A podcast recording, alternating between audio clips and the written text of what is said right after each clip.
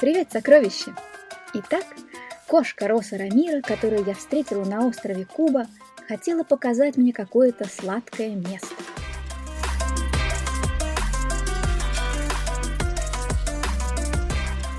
Мы уехали далеко на восток от столицы и оказались на шоколадных плантациях. Здесь выращивают какао-бобы, из которых делают напиток какао, который ты, возможно, любишь а также делают шоколад, который любишь не только ты, а большая часть жителей Земли. Как из горького плода получается сладкая конфета, могут рассказать в городе Баракуа. Поэтому его называют самым сладким городом Кубы. Ух, сколько же конфет мы здесь попробовали! Я ведь обожаю шоколад. Так как Баракуа – самый сладкий город, и рядом везде шоколадные плантации, то и истории здесь связаны именно с шоколадом.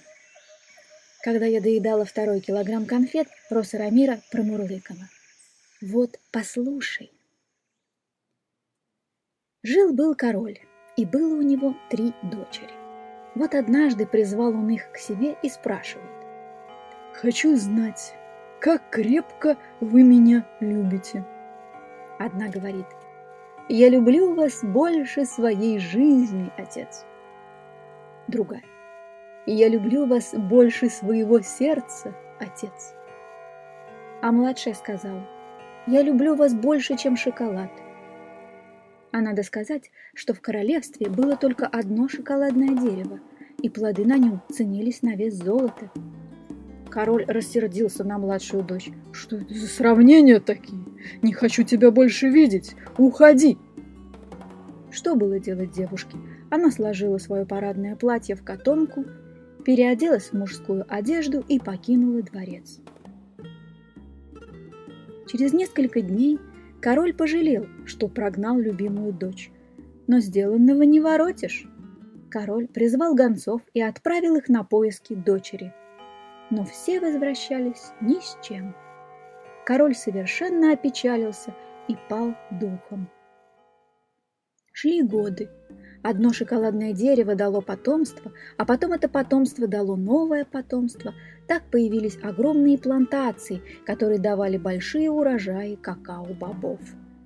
Королевство стали называть шоколадным. Люди в нем пировали и веселились день и ночь.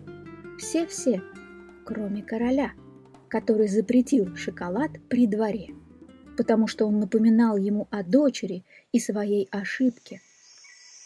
А принцесса, которую не нашел ни один гонец короля, притворяясь мужчиной, усердно работала в другом королевстве, в простом королевском курятнике. Она тоже грустила по дому и отцу. А когда ей становилось совсем печально, она доставала свое парадное платье, надевала его и танцевала посреди курятника. Куры и петухи, не узнавая ее в другой одежде, поднимали шум. Принцесса проливала слезы, переодевалась и снова бралась за мужскую работу. Но вот однажды королевский стражник проходил ночью мимо курятника и услышал, как куры и петухи подняли шум. Он заглянул и увидел прекрасную танцующую девушку – в свете луны платье девушки переливалось, и вся она казалась волшебной. Стражник перепугался и побежал к королю. «Ваше Величество, чудные дела творятся в курятнике. По ночам вместо нашего молодого работника за курами ходит прекрасная девушка в сверкающем серебряном платье». «Не может быть», — отвечает король, — «что девушке делать в курятнике?» На следующую ночь король отправился в курятник.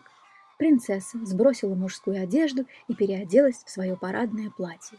Король увидел ее и спрашивает, «Кто ты такая и почему обманом пробралась в королевский курятник?» Принцесса отвечает, «Простите меня, Ваше Величество, я принцесса из соседнего королевства. Я сказала своему отцу-королю, что люблю его больше шоколада. Он разозлился и выгнал меня». Король посмотрел на нее и говорит, я куплю у твоего отца какао-бобов. Сможешь приготовить шоколад?» Принцесса ответила «Да». Тогда король купил какао-бобов и пригласил на праздничный ужин отца принцессы. За ужином отец принцессы ел мало и все больше вздыхал. А потом подали десерт. Шоколад вынесла сама принцесса в мужской одежде. Король-отец, увидев шоколад, отодвинул его от себя. «Не любите шоколад, Ваше Величество?» – спрашивает король соседнего королевства. «Нет, он напоминает мне о дочери, которую я несправедливо выгнал из дома», – отвечает король-отец. «А если я вам скажу, что знаю, где находится ваша дочь, вы попробуете шоколад?» Король-отец без слов съел весь шоколад. «Говорите, где она?» А король соседнего королевства снова спрашивает, «А что вы дадите за то, чтобы принцесса оказалась прямо перед вами?» «Отдам весь шоколад моего королевства, потому что я люблю свою дочь больше, чем шоколад». После этих слов король соседней страны подвел к королю принцессу, переодетую в мужское платье. Король-отец узнал ее и крепко обнял. Так король-отец нашел дочь и потерял весь шоколад своего королевства. «Вот такая история», — сказала Роса Рамира и сгребла в корзину фантики от конфет, которые я съела.